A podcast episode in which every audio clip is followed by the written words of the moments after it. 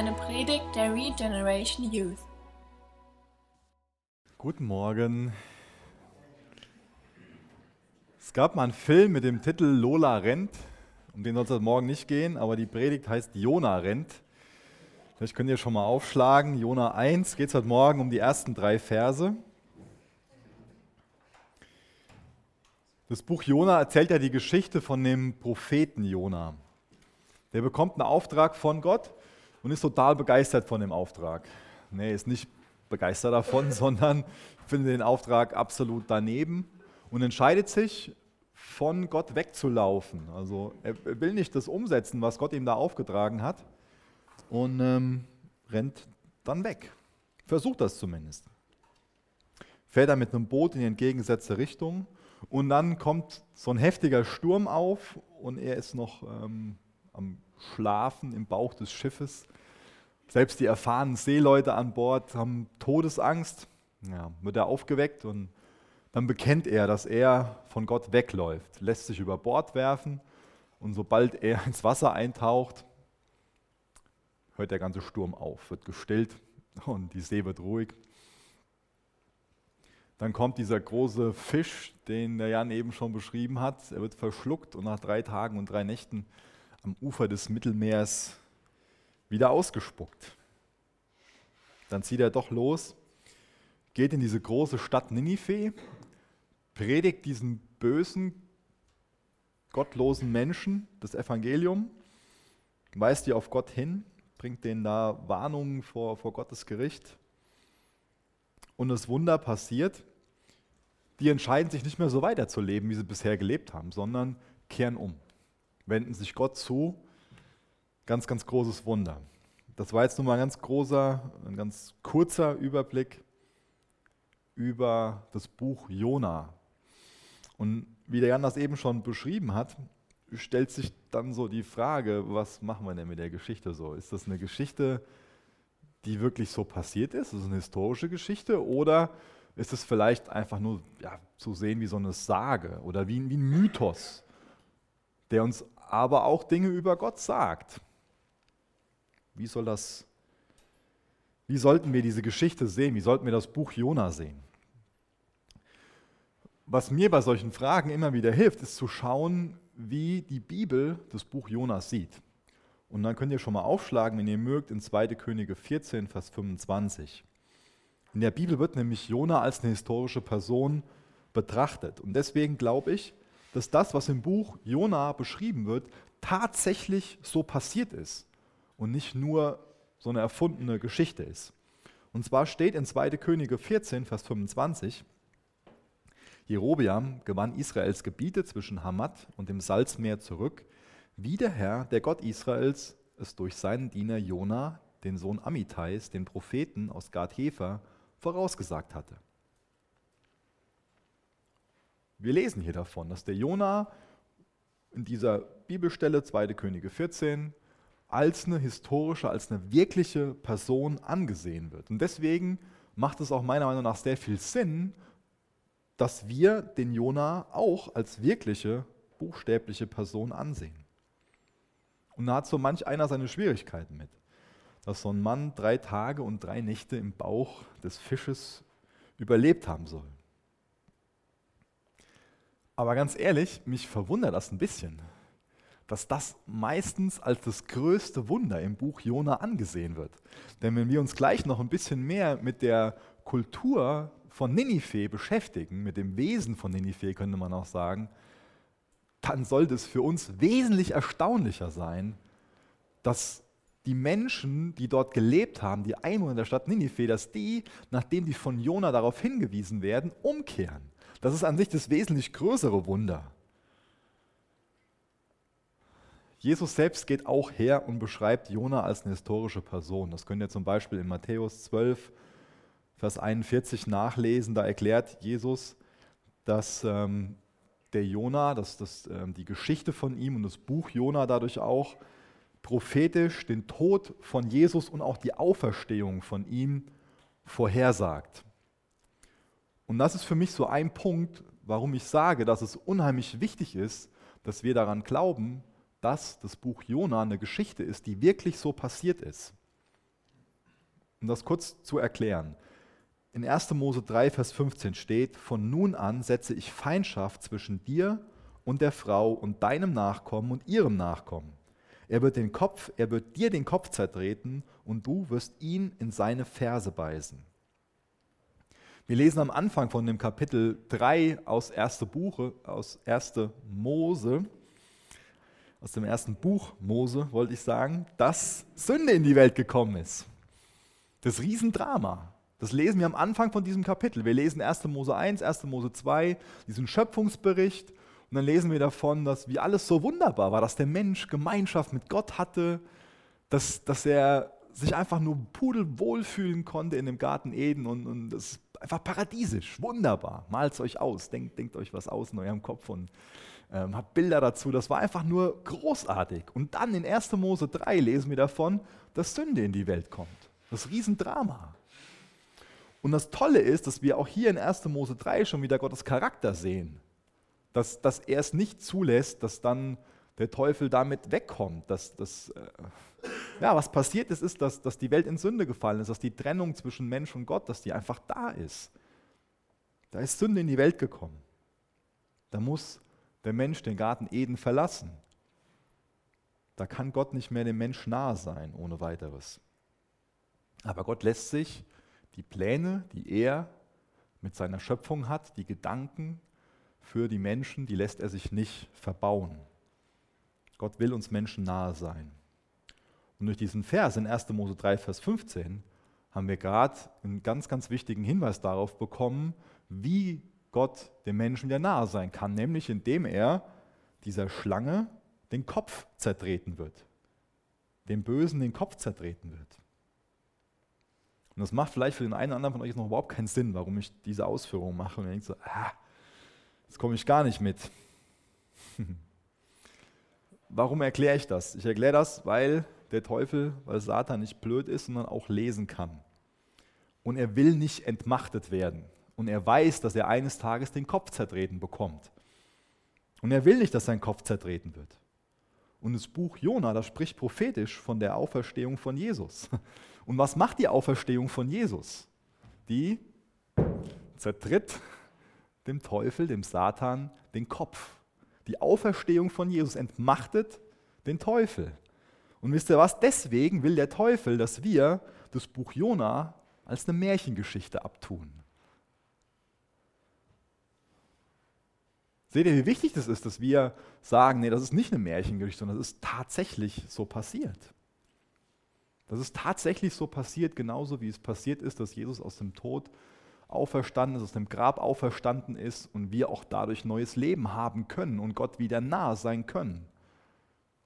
Wir sollten es feiern, dass wir wissen, dass der Kopf der Schlange zertreten ist. Das nur mal so als, als kurze Einführung dazu. Um was geht es denn so in diesem Buch Jona? Mir ist wichtig, ganz am Anfang nochmal das zu betonen, was der Jan eben eigentlich schon gemacht hat, dass es in dem Buch Jona gar nicht in erster Linie um den Jona geht. Es geht auch nicht um einen Wal in erster Linie, auch nicht um einen Fisch in erster Linie. Es geht auch nicht in erster Linie um Ninive. Dieser Fisch, der wird nur viermal erwähnt. Der Jona kommt in dem Buch 18 mal vor. Aber in diesen vier kurzen Kapiteln da wird Gott 38 Mal erwähnt. Und wenn wir Gott aus der Geschichte rausstreichen, dann macht diese Geschichte überhaupt keinen Sinn mehr. Viele von euch sind wahrscheinlich schon sehr vertraut mit dieser Geschichte. Und ähm, ich wünsche mir das nochmal so fasziniert davon zu sein, von der Geschichte, aber auch von dem, der hinter der Geschichte steht und diese Geschichte schreibt, nämlich Gott, wie ich das war, als ich die Geschichte zum allerersten Mal gehört habe. Also ich weiß nicht, wie das war, aber ich kann mir vorstellen, dass ich als kleiner, kleiner Junge so voll fasziniert davon war und voll begeistert davon war. Oh, und dann im Bauch des Fisch und dann macht Gott das und das und hu, wow. Das wünsche ich mir, dass wir so erstaunt sind, dass uns das mitnimmt. Ich wünsche mir, dass wir ganz neu den Gott in dieser Geschichte sehen. Diese Geschichte, die handelt ja unter anderem von Gottes Willen und wie wir darauf reagieren. Aber die handelt auch sehr viel von Gottes Gnade, von Gottes Liebe und auch davon, wie wir diese Gnade und Liebe mit anderen Menschen teilen können. Wir lesen davon, dass das auch ein Gott, so ein Gott der zweiten Chancen ist, dass er selbst so einen widerspenstigen Propheten, der am Anfang wegrennt von ihm, von seinem Angesicht, dass er den nachher wieder gebraucht und zum Segen setzt und mächtig gebraucht für eine riesengroße Erweckung. Das wünsche ich mir, dass wir ganz neu darüber staunen, dass Gott ein Gott der Gnade und Gott der Barmherzigkeit ist. Kennst du Gott als ein Gott der Gnade, als ein Gott der Barmherzigkeit? Jetzt zu Jona Kapitel 1. Ich lese mal den ersten Vers und den Vers 2 zur Hälfte. Der Herr schickte Jona, dem Sohn von Amittai, folgende Botschaft: Mach dich auf den Weg und geh in die große Stadt Ninive. Wir können davon ausgehen, dass diese Begebenheit geschehen ist, kurz bevor die Stadt Ninive zur Hauptstadt des Assyrischen Reiches geworden ist. Das ist damals die mächtigste Weltmacht gewesen.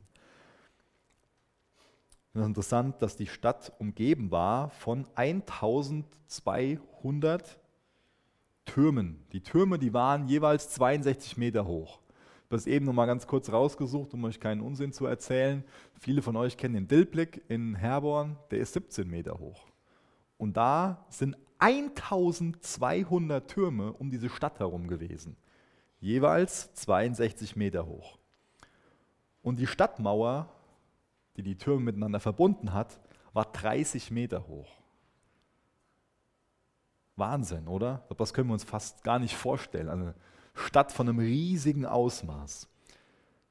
Da haben in Spitzenzeiten ca. 600.000 Menschen gelebt. Und die konnten sich, diese 600.000 Menschen konnten sich in dieser Stadt autonom ernähren. Das bedeutet, da war genug Platz, dass die Lebensmittel für 600.000 Leute in dieser Stadt anbauen konnten.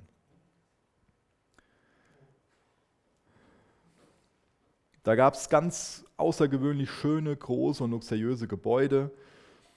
Und eines von den Gebäuden hat einen Innenhof gehabt von fast 500.000 Quadratmetern. So ein Palast war das, der Wahnsinn.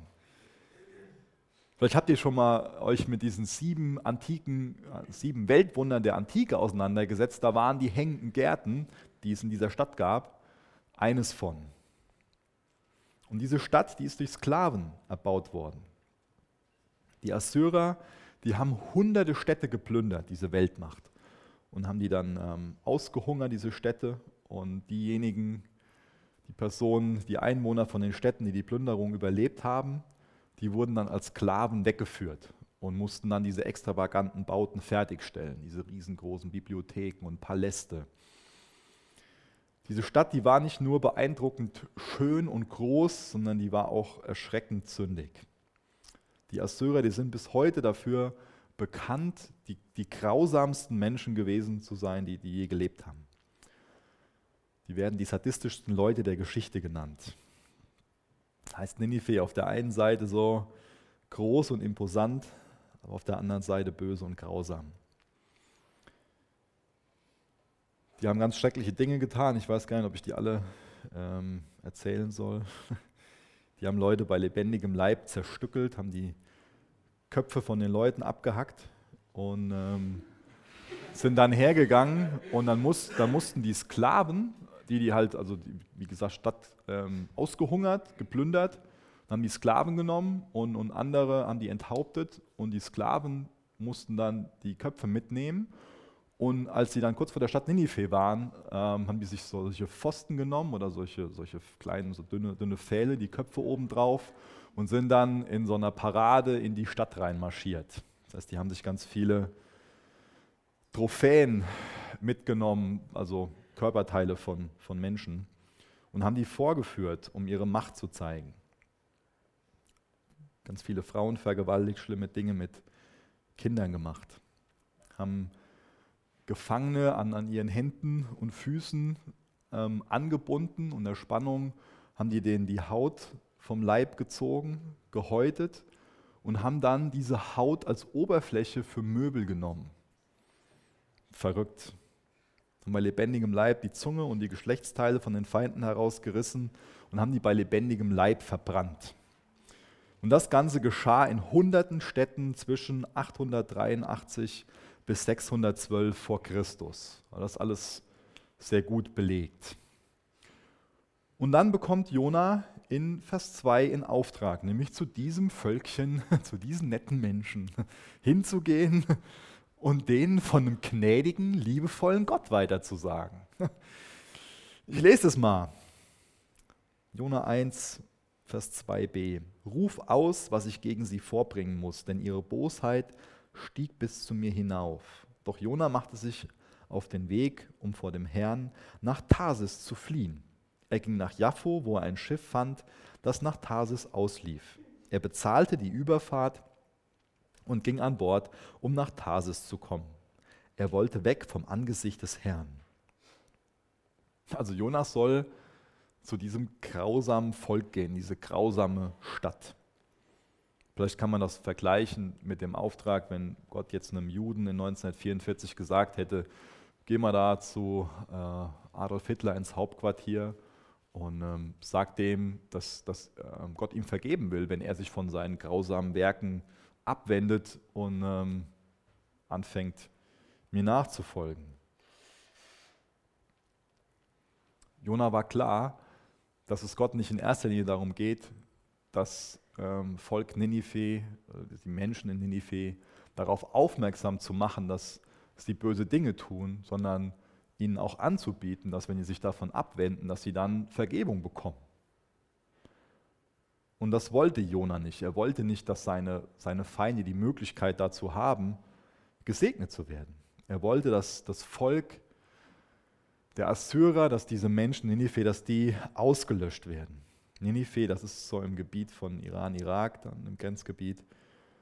Und er flieht nach Tarsis. Tarsis ist in, in Spanien, Südspanien. Der will nur weg von seinem Auftrag. Der hat zuvor ganz viele Aufträge Gottes bekommen, ist ja ein Prophet. Der Prophet bekommt einen Auftrag von Gott, führt den aus. Und jetzt kneift er. Jonah missachtet jetzt hier diesen Auftrag Gottes und will davon weglaufen, von dem, was Gott eigentlich für ihn vorgesehen hat. Und ich glaube, dass es verständlich ist, dass er davon weglaufen will. Denn er ist in einer ziemlich verfahrenen Situation. Er wird nämlich hier quasi gebeten, sein Leben zu riskieren. Ich habe jetzt eben erzählt, wie grausam die Menschen waren. Und jetzt soll er den Mut aufbringen, als Prophet zu, diesem, zu diesen Leuten zu gehen und die auf Gott aufmerksam zu machen. Und er hat bestimmt damit gerechnet, dass die Leute auf ihn nicht klarkommen, dass sie die Warnungen nicht hören wollen und dass er genau wie andere Propheten zuvor dann enthauptet wird. Das heißt, er wurde quasi gebeten, sein Leben zu riskieren. Das war die eine Sache, wo er Angst vor hatte, wo er bestimmt Angst vor hatte. Und die andere Sache, wo er bestimmt Angst vor hatte, war, dass er vielleicht Erfolg haben könnte. Warum soll er Angst vor haben, Erfolg zu haben? Aus dem Hintergrund heraus, weil die Assyrer auch nach Israel gegangen sind und die Israeliten gequält haben, Städte belagert haben, die die Ernte von denen geklaut haben. Die Assyrer, das sind die Erzfeinde von, von seinem Volk. Das heißt, momentan ist er ja total gut angesehen in seinem Volk. Er hat seinem Volk prophezeit, dass die Gebiete zurückgewinnen. Und das habe ich ja eben gelesen. Das ist ja auch passiert. Das heißt, die haben den Jona gefeiert, die Juden. Weil er ein Prophet war, der nicht hier so alle möglichen Warnungen gegen das Volk Israel ausgesprochen hat, sondern gesagt hat, hier, wir werden Gebiete zurückgewinnen. Und dann haben die das auch gemacht und dem Volk ging es gut. Und der Jonah war total hoch angesehen. Und jetzt soll er weggehen aus der Situation heraus, wo es ihm so gut geht, wo er so viel Anerkennung bekommt, wo er gefeiert wird und soll zu diesem grausamen Volk gehen und denen predigen. Jetzt hat er irgendwie so die Wahl, entweder die bringen mich um oder ich habe da Erfolg, die hören auf meine Predigt, die kehren um und dann gehe ich zurück nach Hause und was macht mein eigenes Volk mit mir? Dann werden die mich verstoßen. Das ist so das, was bestimmt in seinem Kopf los war. Es war eine schwierige Situation. Und er sah keinen Ausweg. Und deswegen floh er. Er hatte scheinbar von seinem Denken her nur die Möglichkeit, sich zwischen Not und Elend zu entscheiden. Dann flieht er. Er hat Angst, der fürchtet sich und er rennt weg. Er bekommt einen Auftrag, bekommt ganz viel Angst und rennt in die falsche Richtung. Aber natürlich war es falsch, dass er wegrennt. Es war falsch, dass er sich gegen Gottes Auftrag, gegen Gottes Willen stellt. Und da habe ich jetzt so ein paar Punkte rausgegriffen, ähm, die aufzeigen, dass seine Einstellung falsch war. Das Erste, was mir auffällt, ist, er hat die falsche Einstellung zu Gottes Willen. Seine Einstellung zu Gottes Willen war falsch. Ich hoffe, dass uns klar ist, dass wenn wir Jesus lieben, dann ist es uns automatisch wichtig, Gottes Auftrag und Gottes Willen umzusetzen. Wir können nicht sagen, Gott, ich liebe dich, aber der Auftrag, den Gott uns gibt und Gottes Willen, den wir durch sein Wort wissen, ist uns egal. Dann, dann lieben wir Gott nicht. Ja? Wer Gott liebt, der handelt nach seinen Geboten, können wir in 1. Johannes nachlesen. In Johannes 4, Vers 34 da sagt Jesus, da erklärte Jesus, meine Nahrung ist, dass ich den Willen Gottes tue, der mich gesandt hat und sein Werk vollende. Das sollte unsere Nahrung sein. Nahrung ist, das schreibt das, was wir zum Leben brauchen. Ist es so, so eine Herzenshaltung von dir, dass du sagst, Gott, ich weiß, ich, das ist für mich lebensnotwendig, dass ich mich an deinem Willen orientiere, dass ich nach deinem Wunsch lebe dass ich das mache, was du mir wichtig machst. Das ist meine Nahrung.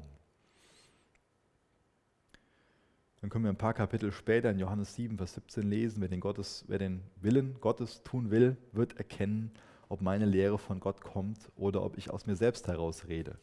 Und auch viele andere Bibelstellen erklären, dass wir erst dann, wenn wir wirklich bereit sind, nicht nur Gottes Wort zu hören, sondern auch bereit sind, Täter von Gottes Wort zu sein, erkennen können, was Wahrheit ist. Du kannst in deiner Erkenntnis, in der wirklichen Erkenntnis, kannst du nur wachsen. Nicht indem du noch mehr theologisches Wissen anhäufst, mehr Predigten hörst, mehr Bücher liest. Ich bin absolut für Bücher lesen und für Predigten hören und so weiter. Versteht mich da bloß nicht falsch. Aber du kannst Gott nur besser kennenlernen, wenn du auch danach lebst. Nur durch Hören lernst du Gott nicht besser kennen. Du lernst Gott nur im Glauben besser kennen, indem du das, was du hörst, glaubst und danach lebst. Dann lernst du Gott besser kennen. Dann bist du jemand, der sagen kann, ich kenne, ich kenne Jesus.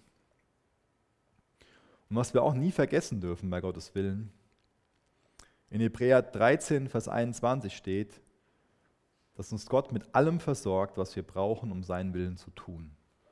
Und ich glaube, das ist eine Sache, die Jona vergessen hat.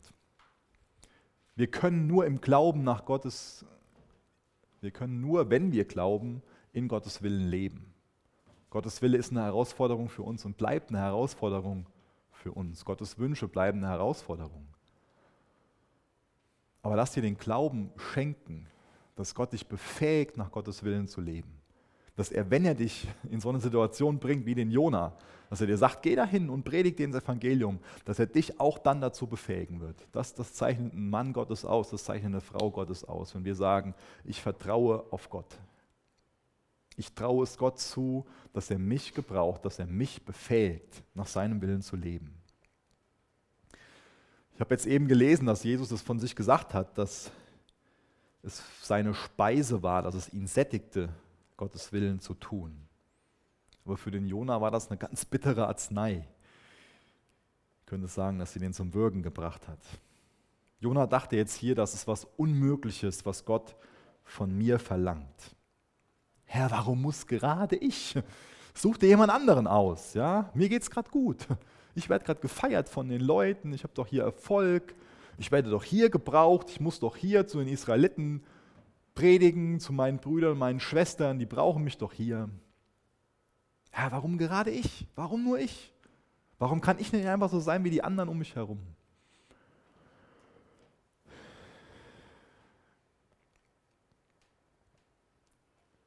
Herr, du kannst nicht von mir verlangen, nach Ninive zu gehen. Nimm die Dinge wichtig, nimm die Dinge ernst, von denen du glaubst, dass Gott sie von dir will.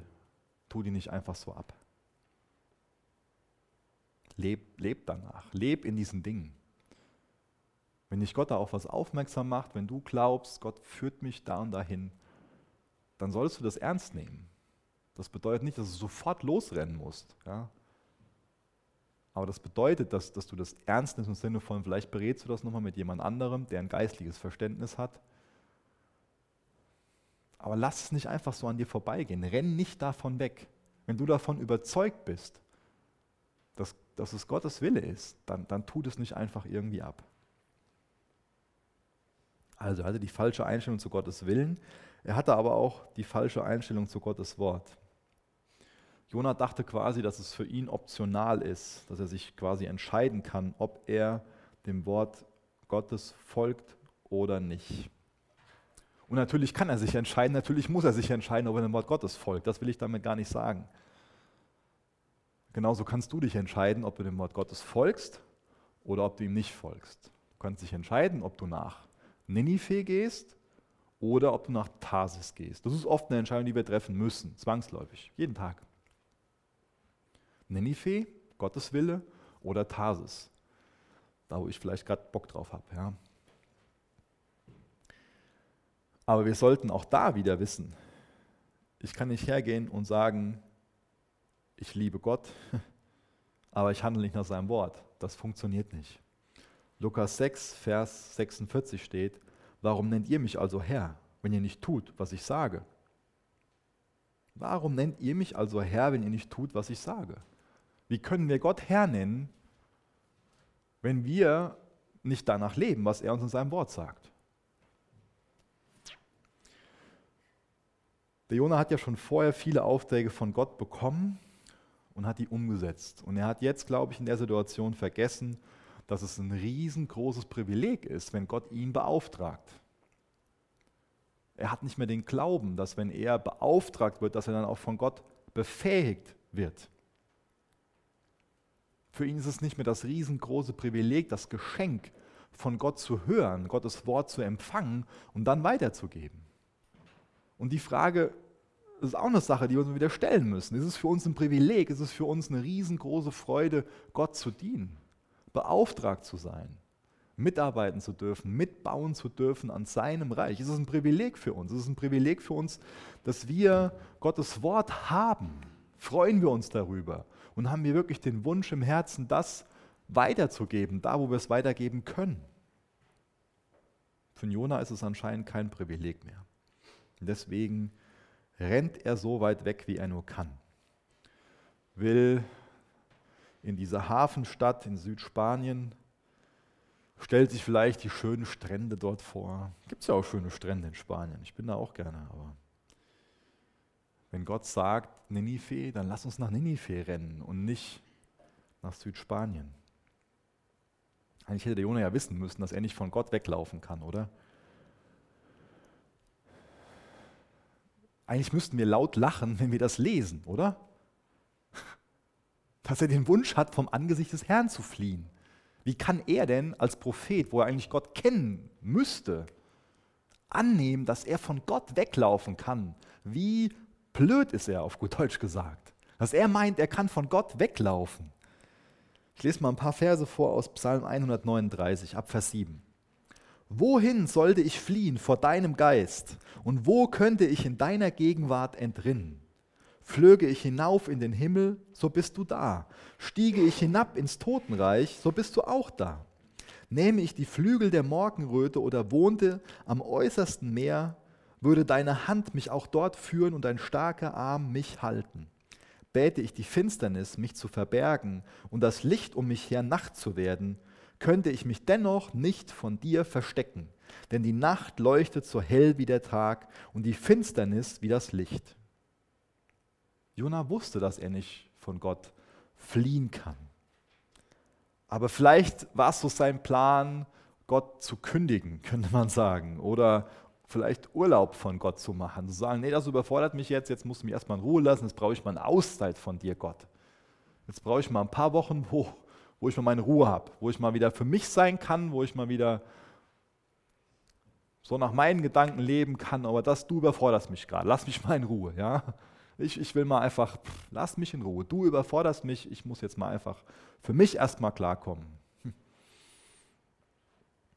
Auch wenn wir uns mit anderen Geschichten aus der Bibel auseinandersetzen, zum Beispiel der Mose ist mir eingefallen, der Elia und auch der Jeremia, da lesen wir davon, dass die herausgefordert waren. Das ist ja nichts immer was Einfaches, nach Gottes Willen zu leben. Das, das wissen wir, denke ich, alle, dass uns das herausfordert. Ich will nicht hergehen und das als was Einfaches darstellen.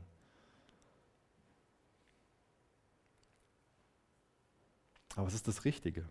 Es ist das Beste, was wir tun können, nach seinem Willen zu leben. Und das Wichtige ist, dass wir Gott wirklich in den Dingen vertrauen, dass wir nicht dann irgendwo Gott hinterfragen und sagen, Gott, wie kann das denn sein und so und so und so und so. Sondern dass wir sagen, okay Gott, das, das was dein Wille ist, wenn, wenn du rufst, dann, dann antworte ich. Dann, wenn du sagst Ninive, dann gehe ich nach Ninive. Dann lasse ich Tarsis Tarsis sein, dann lasse ich den Strand in Spanien Strand sein. Wisst ihr, Gott weiß, dass Ninive den Jona braucht. Aber wisst ihr, was auch noch eine Wahrheit ist? Jona braucht Ninive. Nicht nur Ninive braucht Jona, sondern Jona braucht auch Ninive. Und das ist vielleicht eine Sache, die wir schon mal vergessen, bei Gottes Willen. Das ist das, was wir brauchen. Das ist das, was unsere Nahrung ist. Wenn Gott dich zu was beauftragt, dann ist es nicht nur so, dass du denken solltest, so, ja, okay, ich mache jetzt da irgendwie was und da werde ich gebraucht, sondern dann solltest du auch wissen, du brauchst das. Nicht nur Ninive braucht den Jonas, sondern Jona braucht auch Ninive.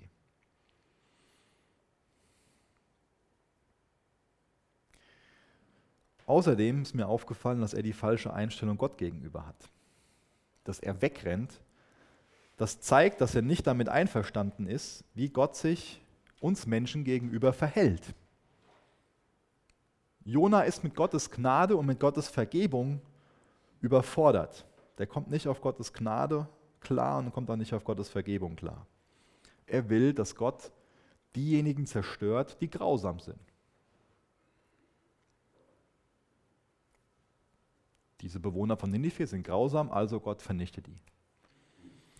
Und er will, dass sein Volk, die Israeliten, die sich so fromm verhalten, dass die gesegnet werden. Das ist so das Denken von Jona. Ich kann mir vorstellen, dass er auch geglaubt hat, dass es inkonsequent ist, dass es falsch von Gott ist, den bösen Niniviten Vergebung anzubieten. Welche Einstellung haben wir persönlich Gott gegenüber? Glauben wir vielleicht, dass jemand anderes Gottes Gnade weniger verdient hat als wir? Vielleicht war das ein Glaube von dem Jona. Vielleicht dachte er so, hey, ich bin so ein toller Prophet, ich habe ich hab Gottes Gnade mehr verdient. Ich habe Gottes Liebe mehr verdient. Wie sieht das aus? Er hat außerdem die falsche Einstellung zu den Umständen. Er hat die falsche Einstellung zu den Umständen. Wie ist das gemeint? Der ist jetzt hier nach Jaffo geflohen, diese Hafenstadt, und dachte, dass die Umstände jetzt für ihn sprechen. Da ist ein Boot und da war sogar noch ein Platz frei auf diesem Boot. Dann hat er selbst noch genug Geld für diesen teuren Fährpreis. Und er hat sogar noch so viel Frieden, dass er inmitten von diesem heftigen Sturm, wo selbst die Seeleute am, Rad drehen und Todesangst haben.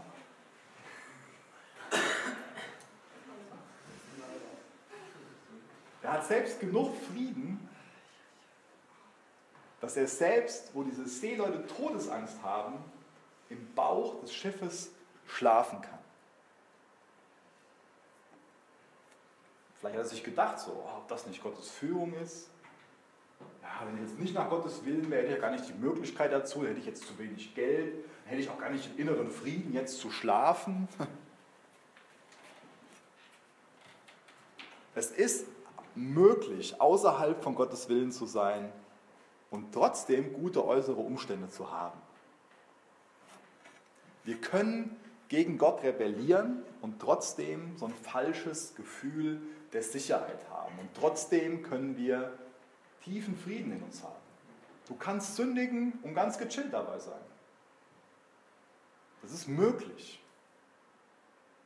Das ist nicht einfach so möglich, dafür musst du schon was machen, nämlich eine gewisse Gewohnheit dabei haben. Aber wir alle können den Heiligen Geist in uns unterdrücken und können unser Gewissen einfach falsch programmieren, nenne ich es mal. Das ist möglich. Deswegen vertraue nicht darauf, dass du Frieden bei einer Sache hast und dass es deswegen das Richtige ist.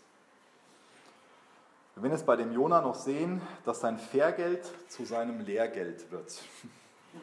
Es ist viel besser, wenn wir uns sofort um Gottes Willen kümmern, sofort nach Gottes Willen handeln, als dass wir irgendwie Umwege gehen. Ich denke, davon können viele Leute berichten, dass, dass Sünde, dass Rebellion, dass das immer so ein großes Preisschild hat. Wie sieht das mit dir aus? Ignorierst du Gottes Willen oder ist es vielleicht sogar so, dass du ganz bewusst gegen was rebellierst? Irgendwas, was, was Gott dich, worauf Gott dich aufmerksam gemacht hat, wo Gott dich darum gebeten hat. Glauben wir, dass, dass Flucht sinnvoll ist? Flucht bringt uns immer mehr in größere Schwierigkeiten. Das ist das Beste, wenn wir Gottes Auftrag sofort ausführen. Mir ist nochmal wichtig, eine Sache zu betonen. Und zwar ist es so, dass wenn wir weglaufen wollen, wenn wir weglaufen wollen von Gottes Angesicht, damit der Teufel immer ein Schiff parat haben, was uns in die entgegengesetzte Richtung bringt. Da musst du nicht drauf warten, das ist da. Die Frage ist nur, ob du das Schiff vom Teufel nutzen willst. Das solltest du dir sehr gut überlegen.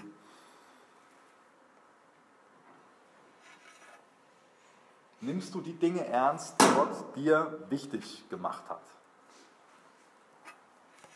Nimmst du Dinge ernst, die Gott dir wichtig macht? Ich muss bei uns nur an eine kurze Situation, knappe Situation denken. Ähm, ist noch gar nicht so lange her. Ähm, da war das für uns so eine, so eine Frage, wo wir echt mit gerungen haben. Wo wir nicht sofort gesagt haben, okay Gott, das ist gerade anscheinend was, was, was dran ist, ähm, deswegen machen wir es, sondern wo wir echt mit gekämpft haben. Und zwar war das eine Situation, wo wir sehr, sehr knapp bei Kasse waren und wo wir Lois Papa in Berlin schon sehr lange nicht mehr besucht hatten und ähm, wo wir dann wirklich sehr happy waren, dass wir gerade das Geld hatten, um nach Berlin zu fahren, um mal für ein Wochenende ihn zu besuchen. Und ist, der Lois, äh, ist, ist die Lois mit einer Frau begegnet, die ähm, unbedingt Geld braucht. Und das war genau der Betrag, so, den äh, wir hatten, um nach Berlin fahren zu können. Ähm, und da war das schon so ein Kampf für uns. So, ah, weißt du, warum sollen wir denn jetzt? Wir sind jetzt endlich mal nach Monaten nochmal ein Wochenende frei. Und dann jetzt, das war auch so, so, so ein Denken. Aber ich bin sehr happy, dass die Lois das dann einfach gemacht hat. Und das Heftige war, dass es nur zwei oder drei Tage gedauert hat. Ähm, dann kommt jemand auf uns zu und gibt uns Geld und dann war es wieder möglich, obwohl es niemand wusste. Und da zähle ich heute noch von, von, von solchen Dingen. Ich brauche die nicht, um an Gott zu glauben, aber sowas begeistert mich. Was ich euch sagen will, ist, wir, wir verpassen jede Menge, wenn wir groß mit Gott diskutieren und sagen, nee, ich will jetzt nicht das Geld geben, nee, ich will jetzt nicht meine Zeit so und so, ich brauche mal Zeit für mich. Dann verpassen wir sehr, sehr viel. Ich glaube, dass Jona auch eine falsche Einstellung gegenüber Nichtjuden hatte. Ich glaube, dass er auch ja, seinen engstirnigen Patriotismus über den Willen Gottes gestellt hat. Dem Jona sind also die Interessen von seiner Nation wichtiger als Gottes Interessen. Er will, wie ich das eben schon ein paar Mal beschrieben habe, dass die Leute aus Ninive, dass die von Gott gestraft werden. Aber er will ihnen nicht dabei helfen, den wahren, den lebendigen Gott zu finden. Er will sie lieber im Dunkeln lassen. Er will sie lieber ihrem Tod, er will sie lieber Gottes Gericht überlassen. Und ich wünsche mir, dass uns das nahe geht. Wie sieht das denn aus mit unseren Nachbarn? Wie sieht das denn aus mit unseren Arbeitskollegen? Wie sieht das denn aus mit dem Missionsbefehl in Matthäus? Das ist ja ein Auftrag an mich und auch an dich. Wie sieht das aus mit unseren Nachbarn, mit den Leuten aus unserer Familie, mit unseren Arbeitskollegen. Das ist so einfach, dass wir denken können, ach der Jonah, was für ein Idiot. Ja. Der ist, das ist der Böse, wir sind die Guten. Ja. Wir sind ja diejenigen, die heute Morgen hier sitzen, die die Lieder mitsingen, die sich das antun, dass da so einer 40, 45, 50 Minuten vorne steht und was erzählt. Wir sind ja so schön fromm. Wir sind die Guten. Klar sind wir die Guten. Natürlich. Und Jonas ist der, der Böse, der Gottes Auftrag Ich wünsche mir, dass uns das nahe geht und dass wir uns auch in dem Jona wiederfinden. Ich bin Jona. Vielleicht bist du auch Jona. Bist du Jona? Ich glaube, wir haben alle weniger Gründe wegzulaufen als der Jona, oder? Aber ist es nicht so, dass wir oft genauso sind? Dass wir vor unserem Nachbarn weglaufen, vor unserem Arbeitskollegen und die wunderbare Nachricht verstecken, die wir haben. Ist, ist Gott nicht wunderbar? Ist er nicht absolut die Liebe? Ist er nicht so gnädig? Ist er nicht vergebungsbereit? Brauchen die Menschen keine Vergebung. Wollen, wir die wirklich so sich selbst überlassen? Und dann so auch, die das schon irgendwie erkennen. Wirklich? Lauf nicht vom Angesicht Gottes weg, sondern such Gottes Angesicht. Das sollte unser Lebensstil sein, dass wir Gottes Angesicht suchen. sollte uns absolut wichtig sein, dass wir Gottes Liebe und Gottes Gnade mit anderen teilen. Ist dir das wichtig? Oder rennst du ängstlich oder dickköpfig davon? Behauptest du vielleicht, dass Gott zu viel von dir verlangt? Hast du vielleicht genau wie Jona da Angst in dir? Oder lehnst du vielleicht auch Gott, Gottes Gnade ein Stück weit ab und meinst, ja, das habe ich mehr verdient als andere? Stell dir mal generell die Frage, ob, ob dein Leben, ob das so eher nach Ninive, in Richtung Ninive geht oder ob das eher so Richtung Tarsis geht. Was mir ganz am Ende jetzt noch ganz wichtig ist, ist zu betonen, dass Tarsis eine Lüge ist.